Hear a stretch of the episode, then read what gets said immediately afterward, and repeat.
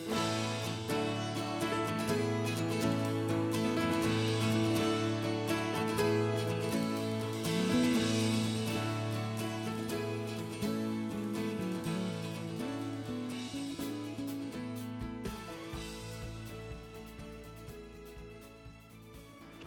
现在听的是 Peking Ting Talk，欢迎来到边境灯塔。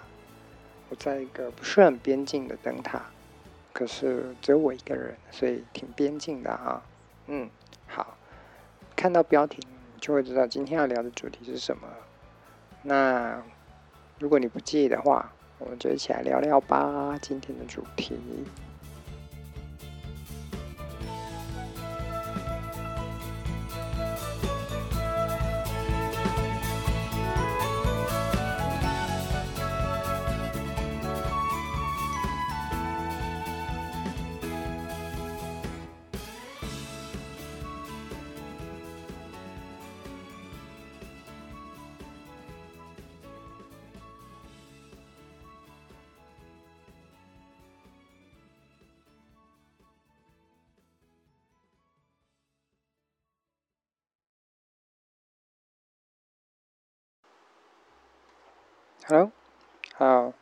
大家好。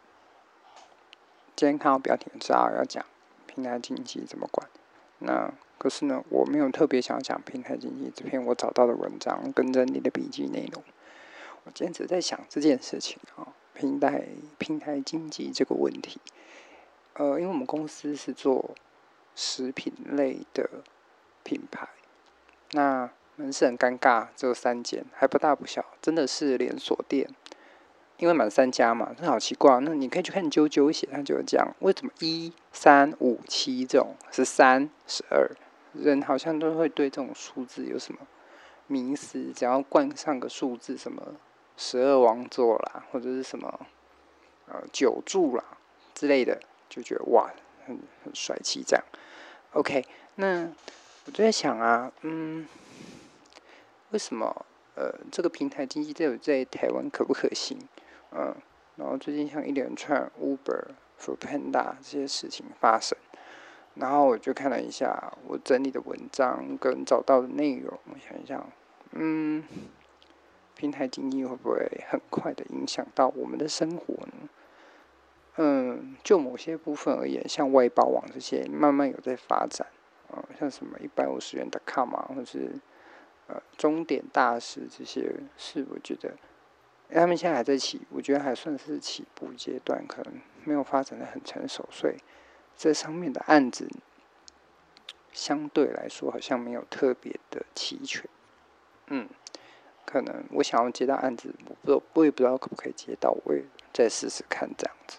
然后话回到我们公司，嗯，我们想曾经想过把司机外包出去，也就是把物流这部分切割开来丢出去，但问题是。呃，现在的情况是，你把物流切割出去，成本反而太高，因为他们来跟我们签约的价格，比我们自己请一个司机的价格还要来的贵上许多，所以这就并不符合我们这种中小企业去使用这个这个外包的司机来，就是觉得这部分不能外包。那你说要把？他们也曾经想把我的位置给外包，这个行销企划嘛，因为我也是的的的的一个工作，其实是很适合被外包出去的。但问题是，哪里可以找到一个这么便宜，然后这么好用的人力呢？现在我就是一个，嗯，我们试过找外包的设计师，那我发现外包的设计师呢，他们有周休二日，时间不能配合，然后再加上我们公司的工作流程其实是。没有 SOP 可言，我觉得啦，就是他们有一个固定，我们一直很想要让东西有固定的季节、固定的时间推出固定的产品，但问题是我们的东西呢，实在是那个也接，那个也接，接到我们有点负荷不了，然后回过神的时候，哇，时间要到了，然后又急急忙忙的赶工，所以我们的宣传品常常是在，比如说。呃，母亲节的前三个礼拜之前，四个礼拜可能还不到四个礼拜，十五天我们的整个档期的时间其实只有母亲节前的十五天，这时间是很赶。然后十五天往回再往前推，那个蛋糕可能才在档期要出来之前的前面一个礼拜才出来，才定案说哦，要是什么蛋糕，什么主题，而且还不是我规划说想要做什么主题，师傅就会给你，没有这回事，是师傅他有灵感，他做什么丢给你，你把它编成一串故事。那讲这边就讲到新销的工作，企划工作，就是把。已经做好的产品，你要想办法怎么去叙述它，把它带入到你的群众里面，产生让他们产生有需要被感动的这种感觉。这就是行销在做工作，跟你们有我我跟我们在想的，跟那些什么游戏企划，你们看到我那时候看也是觉得，哦，对，行销在做这件事情。那个并不是你想说哦，行销企划或者是企划这个人职位很大，no，从来不是这么一回事。企划并不是你先把啊，我规划好要做什么游戏，突然做出方案 A、B、C，然后给游戏设计师他们去讨论，不是的，而是他们依照现有的数据去抓说啊，现在公司的呃。城市设计师跟游戏美术的部分，他们的强项是哪个？先拉出来，然后你再去找，呃，比较可以切合大众的一个一个一个一个点，然后再以那个方向去做。所以，并不是你想到什么，你就是可以做什么。你并不是想要做什么哦，像《必然幻想》这样子的麻将游戏，这是这是不行的。对，所以其实。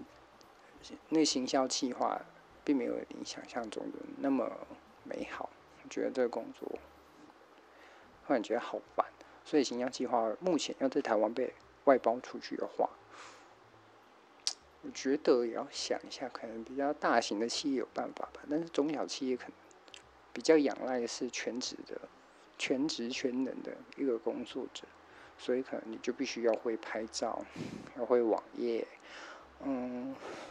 要一堆拉拉杂杂的功能，哦，天啊！我真的觉得，就真的是个小老板兼秘书的感觉。如果你的主管又是一个不怎么样的人，就觉得天哪！我想把他杀了。就觉得，看就是叫我，对，就觉得很烦。我每天都在觉得，哦，每天都眼睛打开就觉得好烦，好烦哦。然后又听那个。左边茶水间最新的一集就觉得说，你不要小看了那个你每天跟不喜欢的人工作的那一种感觉。哇塞！我跟他讲一讲说，我每天都好想离职，怎么办？可是我还有贷款要还，又不是说我想要离职就离职，也不是说现在想要去做搞接案，然后就可以接到一个案子，其实并没有这么简单的。所以我觉得，如果你有考虑自己要去接案，或是。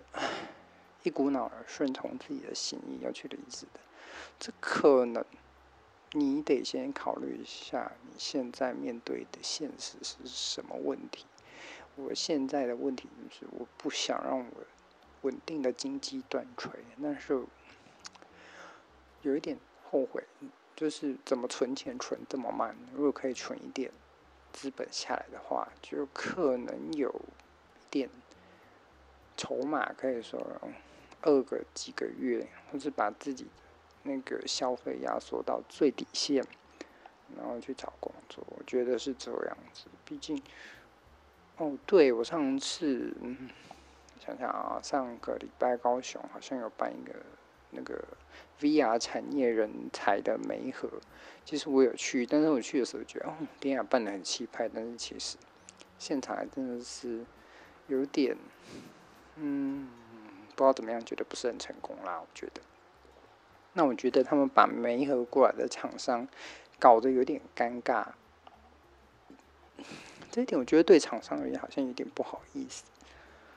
嗯，觉得这些厂商是还蛮有实力的耶，就是我也很难想象说，哦，高雄的 VR 产业原来已经有一点点、一点点，觉得还不错的。那个成长，不过那个幅度可能慢慢的还会再增加。然后，嗯，想想有什么公司哦？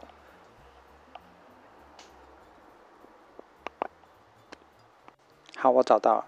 呃，那天去的啊，人才媒合会有智威全球，然后南瓜虚拟科技、维亚娱乐、方正联合数位、亿大视觉特效、盛会，哎，会盛跟这一下会盛，还有阿特发互动科技，反正就这几家吧。那我比较有印象的，就是。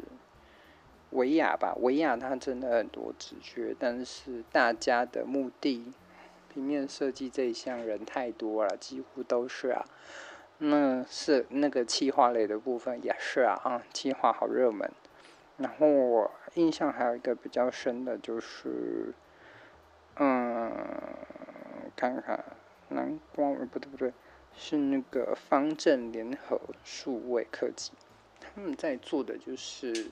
一个比较高雄在地化的 VR 产业，然后他们希望能够把 VR 这项技术融入在我们高雄的生活当中，然后他们对历史这一部分，就是高雄的历史 VR 呈现化，呃，把人带进那个历史的回廊里面。我觉得他们做这个很想，就是很在地青年要为自己家乡贡献的这种感觉。觉得这种感觉还蛮不错的。他们好像现在在西子湾附近的那个隧道有一场 VR 的展览，跟互动的影像展览。如果有兴趣来高雄的话，你可以去那边看看。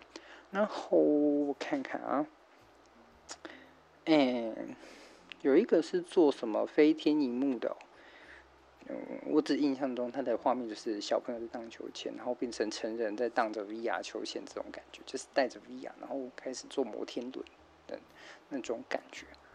他们好像这个游这个游戏设备已经外销到国际还蛮多地方去的，而且是全球唯一一家有在做这样子设备的厂商。嗯，当然压力也不小。我听他们的讲法是，应该是很可怕的感觉。啊，怎么能够害怕压力呢？可是我我英文不好，实在觉得我也不知道挨不挨得住，所以没有去。那么义大视觉特效有真很多职缺，但是是在场所有人最相当比较没有兴趣的，相对啊，相对比较没有兴趣的一个厂商。然后其他的我就比较没有什么印象，因为。呃，像维亚好像本来是他们老板是那个，嗯，马来西亚人嘛，我如果没有记错的话，然后到香港生活创业去，嗯，创办了这个维亚娱乐，然后他们比较有名的是他们的 VR VAR box，你如果在草衙道的话，你就可以看到他们好像在。很多点都有布局这个 VR box，他们是 VR 游戏结合的那个游戏街机的概念，然后把这个东西放在各个点上面，就像大型街机一样，然后摆一排，然后就一排 VR 的 box 在那里，让你可以去玩。然后其实你也可以揪团跟你的朋友一起去。我记得那个，嗯，台北应该也蛮多的啦。因为它好像都有布点，然后高雄除了草衙道以外，应该还有那个新的悦城广场。悦城广场它的楼下吧，好像一楼还是地下一楼的样子。悦城我好像也是去了一次之后，就没有特别去，觉得没有特别感兴趣。反正像我这么宅，就是整困在这个边缘的地方呀。哼哼哼，大概是这样子吧。然后好像有点离题。好了，又可以继续。我刚刚那个一直想要换一下，屁股坐有点酸，一直都是我椅子的声音啊，好奇。呃，关于这个那个哦，平台经济，我觉得平台经济可能要非常的呃，像文中写的这个样子进步这么快，我可能觉得。台湾的劳动市场跟台湾的交通要想一下。哎，我今天刚好想到，就是说，这个如果要让扶贫达可以比较顺利的在运行的话，那可能要考虑到车子的智慧系统能不能，就是车子跟车子可以沟通，或是车子跟车子之间先设定好了要去哪，比如说从哪到哪，然后路线大概走哪，车子跟车子沟通之后，车子。跟车子可以并排的一起加速前进到某个地方，然后当他到某个红绿灯的路口之前，他先把他的资讯传给红绿灯，然后红绿灯去判断说，嗯，等一下大概有多少车子要经过这个路口，他自己会先判断这个红绿灯、红灯、绿灯该怎么亮，来让这个整个交通顺利。因为我们今天就是在外送的时候。赶时间，然后又今天礼拜天要去博尔，哦天啊，我看到博尔就快快晕了。然后我们没有办法走人最多的博爱路，人最多的那些路，所以我们后来只能绕我们自己比较知道的，从左营大路那边绕绕绕绕过去。然后真的是比较节省时间，也还好我赶得上。但是是人脑判断的，但是如果今天。嗯，你的车子的智慧系统就已经可以先沟通好，那你就可以找到，呃，各个路标可以判断出一个最快速，然后车流量目前最不多的路线。我觉得这可能在未来可以出现吧。如果这个系统出现的话，那相对的，嗯，像台湾这么危险的路况，也可以变得很安全的时候，那。外送人员的安全度就可以大幅度的被提升，那他外送的品质跟效率也变好，那才有办法来压缩这个成本。要不然目前的情况，我觉得物流的部分要外包，我们都很想外包，但问题是，啊、物流它的危险程度跟。我我跟车好几次去外送，我都觉得，天哪！我好多时间都花在这车子上面。从我们从男子加工区出发，然后到博二，就差不多四十分钟，来四十分钟，去四十分钟，相加一九十分钟，一个半钟头。哇塞，一个半钟头，我在车子上都快要，我今天还超不舒服，一直在晕车，我就觉得。司机这个工作一直都不是很好干，而且我我们司机真的是蛮厉害的，他一个月都只休几天而已。天呐，大哥你都几岁还这样搞？你你有办法？我 我还耐不住呢，因为有一些路线，嗯，按常理判断，可能你会觉得大路比较好走，但不是，可能我们都绕小路绕习惯了，会觉得小路比较。顺畅，因为可以少等三个红绿灯的效果就差很多了。那你如果走大路的话，你去停一个大的红绿灯，你试试看，就等到很厌世，真的觉得天啊，好烦那种路，我我还有一堆事情要做，可是我跟你卡在这里，让我觉得啊，我后面的事情怎么办？然后另外一个司机大哥是兼职的，那他的状况呢，就是。呃，他的思绪没有我们主要的那个大哥来的厉害，因为第第一个大哥他好像跑十五年了，所以十几二十几年有。他之前好像早年是做什么养乐多配送的，所以他们好像还蛮熟悉的啦。那第二个大哥就是比较兼职的，可是他也是跟我们公司跟蛮久的兼职司机，只是一个礼拜跑个一趟两趟这样而已。不过，我觉得他们两个在对东西的堆叠啦，或是一些那个敏感程度有差别。那另外这个司机呢，就比较容易呃出状况，可能不小心被开红单啦什么的。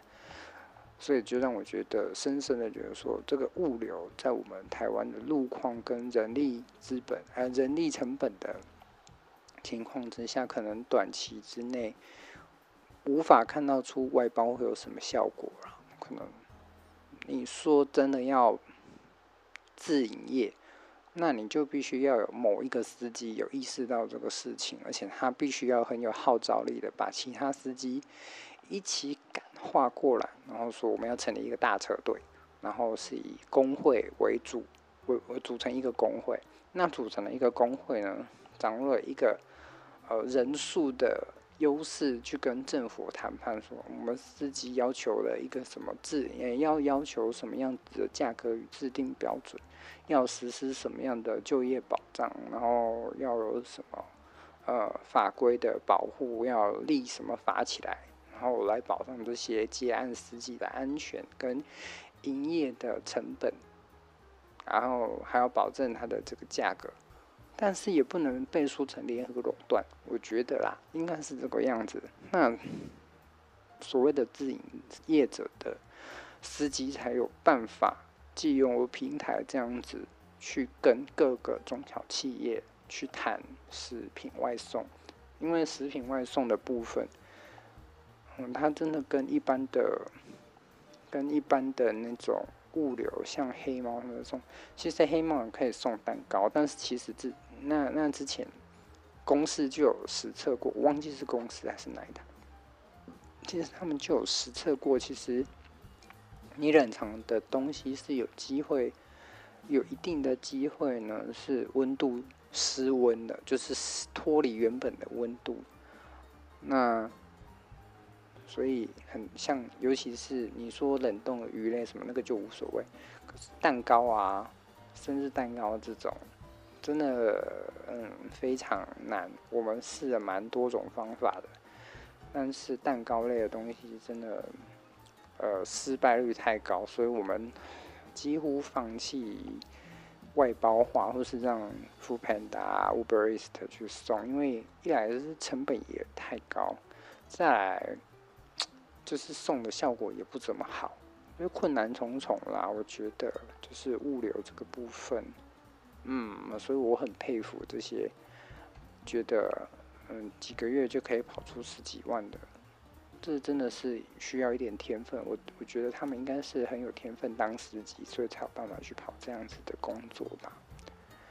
然后呢，文章你有兴趣的话，你可以看它平台经济的部分切割成了，先介绍呃当前的劳动趋势啊，劳动相对化。那你可以去看到，嗯，劳动相对化这个部分，它有讲到说各国的劳动法规呢，原本都是成立在十九世纪末到二十世纪中，然后是以工业社会。的劳动形态为想象去制定的，而台湾的劳基法就是那个时代产物。那再来七零年代呢，脱工业化之后，以现在服务业为主的时代呢，电信劳动减少嘛，那开始出现了一些呃脱离这个些想象的一些工作形态出现，然后他们。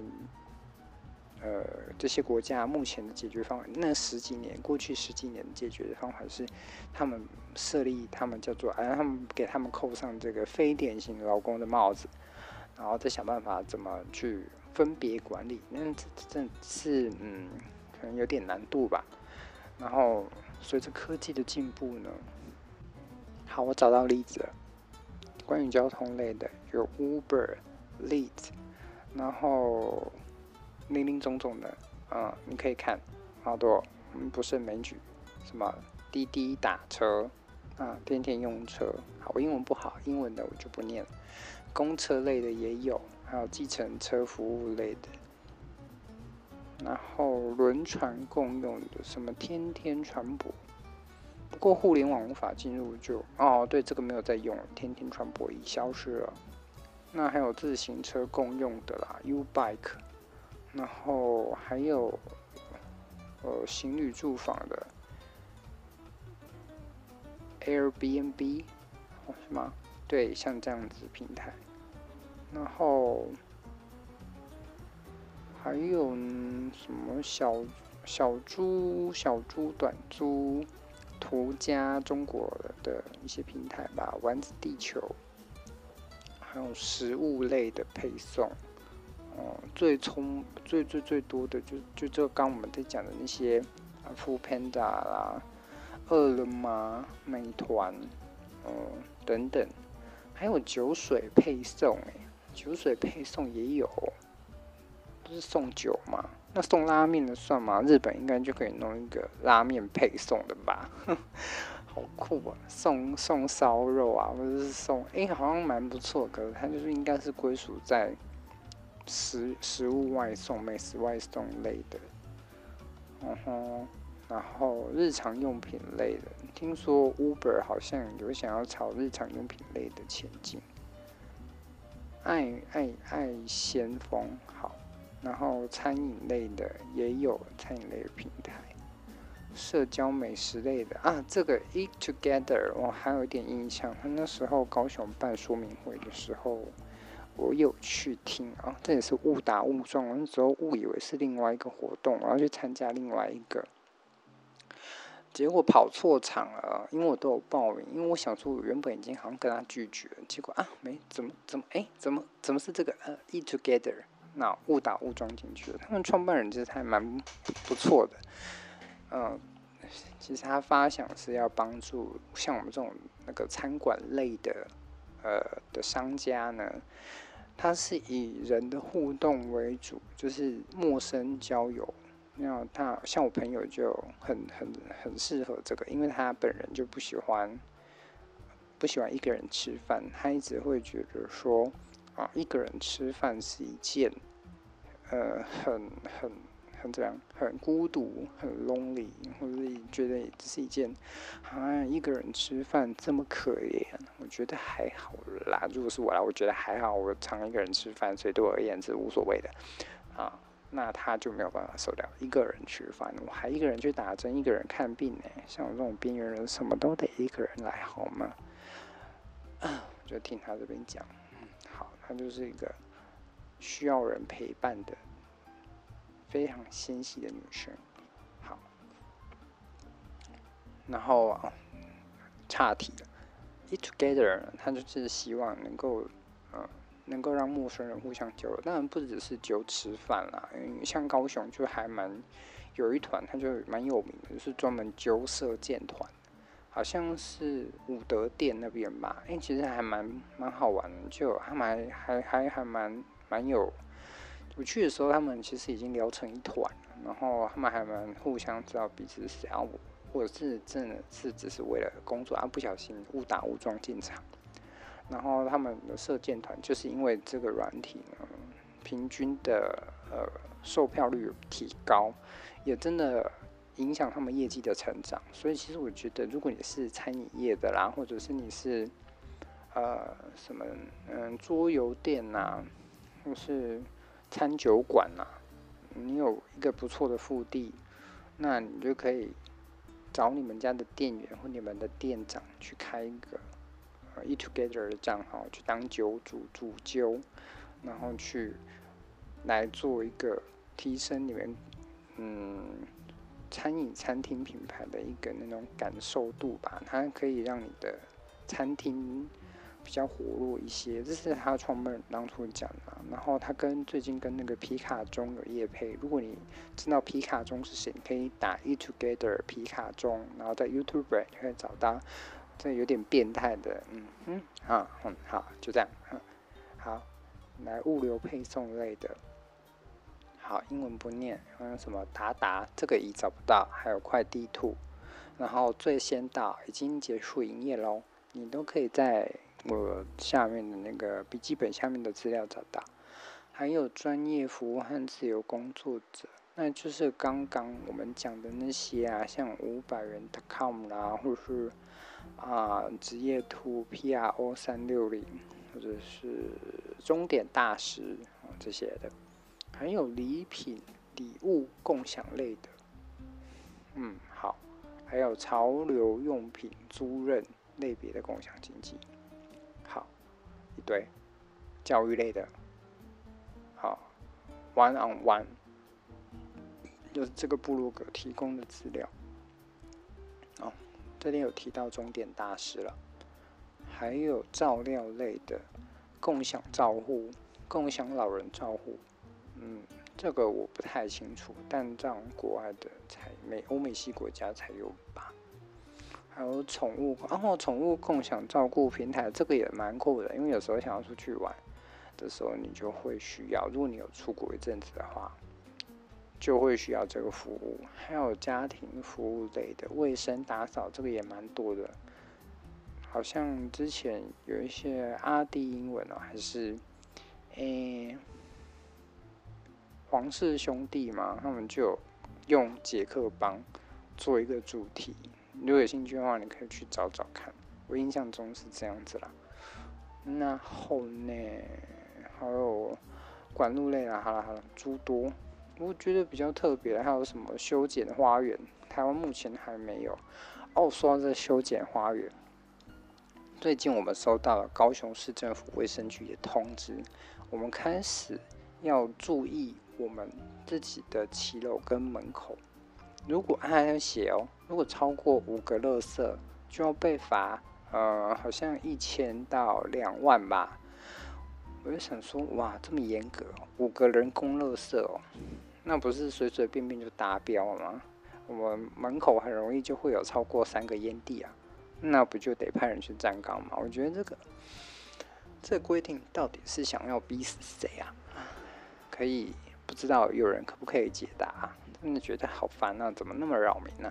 平常就已经忙得要死，我们早班店员只有两个人呢，然后又要夹面包，又要上蛋糕，出慕斯泡咖啡。面包可不是夹一夹放在盘子上就可以了，还要点数量、验收，还要。哦，因为我们这边是前店后厂，所以还要负责分配面包到另外一家店，还有分吐司，还要包装。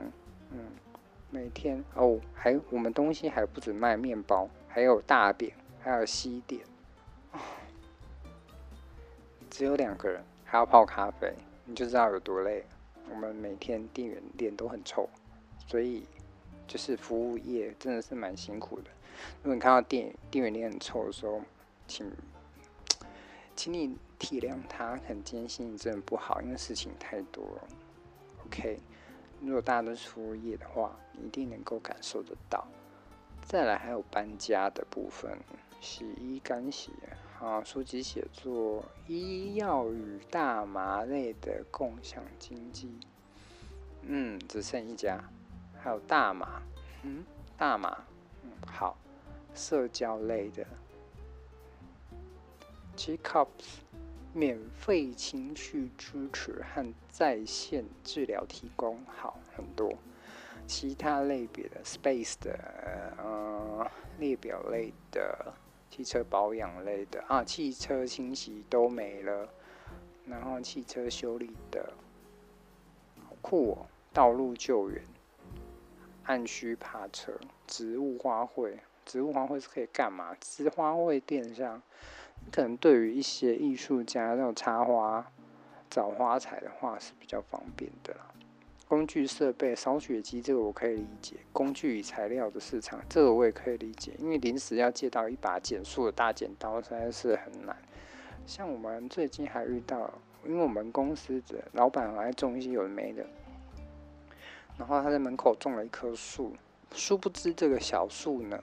从小树长成了到两层楼的不小的中型树，因为它枝没有很粗，它就从一棵小树变得长到快两层两三，因为我因为我们第一层楼还有加高，所以它长到三层楼，它是三层楼的小树，然后就把我们的两只摄影机缠住，然后有一个树根还勾到摄影机下面的那个座，就直接把它。盯住了，然后完全不能用，然后还被警察来说：“哎，你们那棵树啊，等时间把它砍掉呗，那个树枝子起码弄断，不然，因为我们公司门口还蛮蛮蛮常发生那个偷窃的，之前有人笔电被偷啦，然后狗狗不见啦，天啊！”然后还有钱包弄掉了，结果是自己的钱包丢在后车厢锁起来，还自己不知道，跑来跟我们说，很奇怪，发生什么事情？啊，不过因为他在那个位置，刚好都是那个被树枝勾到那个死角，所以都拍不到，麻烦啊。对，然后还有储存设备的啦，硬件哦，很多呢，十九。好，真的太多，这些共享经济呢，牵涉太多，这嗯。要台湾进因为台湾近期如果要发生这件事情，我觉得比较难。可是因为我们在早期阶段，所以我觉得我这边真的呼吁一下，如果有那个部分区立委的啊，你有在乎这样子的议题的话，欢迎你大声说一点，好不好？大声说你在乎这个这个共享平台的经济议题，你可以提出什么样子的方案。然后专家的建议也都在上面了。如果你有意愿参考的话，就是麻烦你大声的宣传你自己，让我们看到你好吗？那我们就知道政党票要先投谁了。因为现在呢，那要嗯嗯，如果你有看那个瓜吉，他上一次有请那个农农啊，跟一个那个另外一位民进党不分区立委，我忘记谁，我对他很抱歉。我觉得他他他那做得很好。所以我觉得，如果你有意愿，觉得说，呃，政党票不知道要投谁，你想去投绿色党，我我也尊重。我觉得绿色党也非常好，因为前几年在在做演讲的时候，我也有去，我是蛮认同的。所以，但是我会呼吁，就是你有对你，你如果可以有时间可以掌握这些议题的话呢，那你也不妨。准备要投票之前呢，去认识一下你们附近的政党，他们推出了什么样子的呃好的不分区立委，好不好？那好的，那大概我们这边隔音很差，所以都会有一些车子来来往往。都已经挑大半夜了，还那么多车子，真的是很奇怪。哦，好，我刚刚想到一件事，嗯，就是餐饮类的新创。我最近觉得，嗯，还有一件事还蛮特别，那就是印度网络餐厅公司 r i b e r f o o d s 他们有获得一点二五元、一点二五亿美元的融资。那他们自称呢是世界上最大的网络餐厅公司。那我大概看了一下它的说明，它。那应该是属于一种云端厨房。那我那时候看解说了，他大概是把他们的工厂设在一个像我如果以高雄来讲，可能设在一个比较偏僻人武区吧，或是桥头。桥头算偏僻吗？某些地方偏僻了。好，他找了一个偏僻的空地盖起来。那在这个工厂呢，他可以拥有呃数位专案经理。然后一个专案经理代表一个餐厅品牌，可能 Rita 他今天是做印度料理的，Lisa 他是做美式汉堡料理类的，然后然后 Monica 他可能是做呃中餐的，什么 First 呃 First Panda 之类的，然后可能 Media 他是做一些日本料理的。然后谁做韩国料理的？反正就一人做一个。反正呢，原料差不多啊，那是鸡肉、猪肉、鱼肉、羊肉，当然逃不了这些。然后配料跟调味料跟配方都加了一点点变化，所以就有办法区分出，呃，日本料理、韩国料理，然后美式料理，然后有没有饭类，就有没有还有没有淀粉等等。你就可以区分出，因为原料都差不多，他们就是各种品牌，然后呃分别成立了呃所谓的云端的餐厅。好，你就可以在云端餐厅点餐。你点完餐之后呢，他们的配送服务就是交给呃 Uber Eats 去送，然后是送给，或是请那个 f o o p a n d a 他们送。好，为什么讲复盘呢我觉得他们讲最顺的，因为英英文认识没几个，就他们那几个。好，那就交给他们配送。他们的的的主力就在于说，工厂是专心经营品牌，专心经营他们的餐点。外送的部分就交由外送平台去处理。因为网络科技的进步，很多人啊就是叫外送，他根本也懒得到餐厅去那边吃饭。那这个这个概念其实就跟 eat together 就有点抵触。eat together 就是以人为诉求，互相交流，不想寂寞吃饭，所以就揪团到想吃的那家，但没有机会去吃，因为一个人去吃火锅可能太 lonely，所以就揪团去吃那家新开的火锅店，揪团去吃探索马里。好。那那个这个这个这个外送幽灵厨房就反而不是这样，他省下了开店成本，然后他直接就是拍摄好美美的餐点照放在网络上，可能一个网站一个专案经理管理。一个专责人管理，然后一他一个他就是只要负责把这些餐点设定的数据呢，好好的分析，看看他的美式羊排餐、美式猪排餐、美式鸡肉餐哪个卖的比较好，去做餐点调整，去季节替换这样。然后看到这个他们的总部呢设设在印度孟买，然后背后有红杉资本的支持。那估价为五点二五亿美元。嗯，好，听到这边可能有一些嗯新创公司研究的人，大家就有概念。好，那什么样子的想法就交给你们了，因为我有一点忘记当初如果提到红杉资本会有什么联想，因为好忙啊，最近好忙，我就。没有什么研究，我只是刚好想到这件事情，然后顺便拉出来考讨论。如果你是有在做餐饮类的呃工作业者的话，或是老板的话，你不妨考虑看看云端餐厅这件事情。不过这个就像牵扯到前一个主题，就是我们食品业者要外送的话，你必须要克服。外送这个问题是个大麻烦，而且现在我觉得 Uber Eats 跟 Foodpanda 有一点问题产生的感觉，因为他们的利益可能在欧美国家可能还好，嗯，可是台湾的交通有其他的复杂性，然后路况跟法规，我觉得 可能比国外都还要来得麻烦一些些吧，而且。台湾人如果平时好好的是还不错，可是手握方向盘的时候，可能是另外一个故事。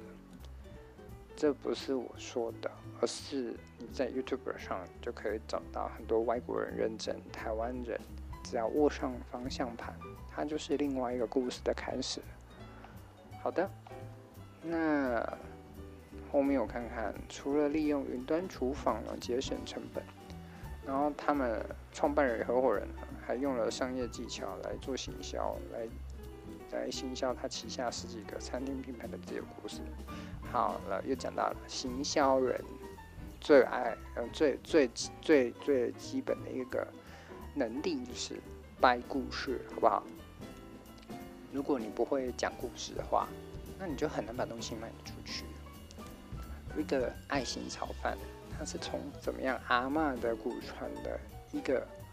回忆的味道，慢慢的加上了造型，料理的融合。你要把它用讲的，然后让你的听众都听到它的香气。放上了什么？好，松露啊，松露的味道啊，放上一些什么什么什么的哦哦，你觉得哦天啊，那真的是非常好吃。或是在一些呃特别的季节，就是要吃巧克力的这种感觉，你要把它。传达给你的受众，让他们感觉到哇，我应该要来买一个巧克力啊！冬天了，需要跟我的情人 share 这个巧克力。好的，那接下来呢，你就会听到最近乐天呢，去年乐天七十周年，他们请了一个乐团，是我蛮喜欢的乐团，他们所做的一首曲子跟联合行销的一个广告。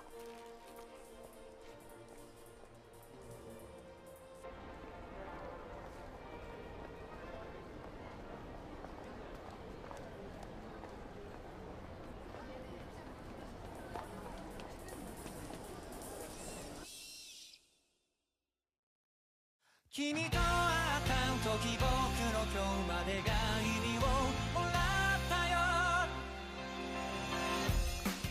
嘿嘿，是不是很有 Doki Doki 的感觉呢？Doki Doki，恋爱的感觉。小哥哥，小哥哥，小哥哥喜欢恋爱的感觉吗？我们讲话没有李听那么好听，我觉得李听的声音是太棒了。跟那个谁，小光吗？啊，嗯，好好好，有兴趣的话，你可以去那个 YouTube 上面打听小光，好不好？他们真的是非常的，就是让我们这些腐男子、腐女子腐的很彻底啊！嗯嗯嗯，太棒了，好。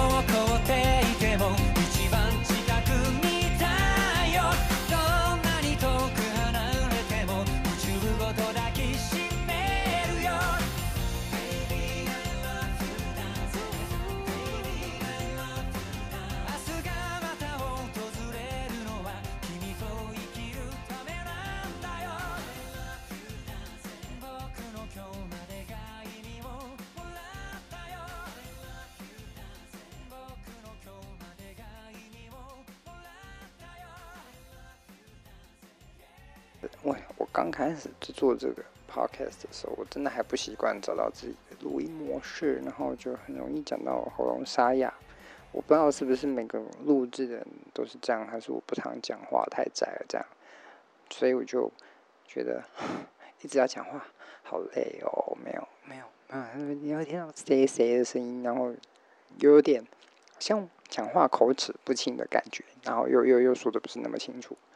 然后，对，我也不是什么伶牙俐嘴的人，所以，嗯，就是希望后面节目，后面节目，嗯，好像我也不应该称这个叫节目，我都把它当媒介。如果你会介意我的讲话方式的话，你可以告诉我啦。那我我我能改，我尽量。但我我可能如果不行的话，大家就是这个说话方式就是定型了。说实话，我我当初跟 Roy，呃，应该是我我跟那个左边茶水间的 Roy 一样，觉得说自己的声音真的是挺没自信的，但是不讲不讲一些话就觉得好烦，no，就不试试看，好像也不知道说会怎么样，嗯，大概是这个样子吧。OK，好的，谢谢。你们今天的收听，那如果你喜欢这个样子的议题的讨论，你也可以留言告诉我，或是你，嗯，好啦，你感有什么兴趣，有什么感兴趣的议题，你可以并留言跟我们说，还跟我说啦，好不好？跟我说，我我我我找时间去收集一下资料，好，嗯，好，那如果。有被我收集到资料，我也感兴趣的，我就会把它拿出来讲。那就当做我们在线上一个聊天的机会，是不是呢？像我在家很苦闷的呢，就是没人跟我聊天啊。我跟我妈说这个，她也听不懂。我弟啊，嗯，我妹妹呢，嗯，所以了，嗯，好，大概就是这样子啦。那下一回呢，什么时候见，并不晓得，因为也要看时间。怎么安排？我也不知道能不能一个礼拜做一次。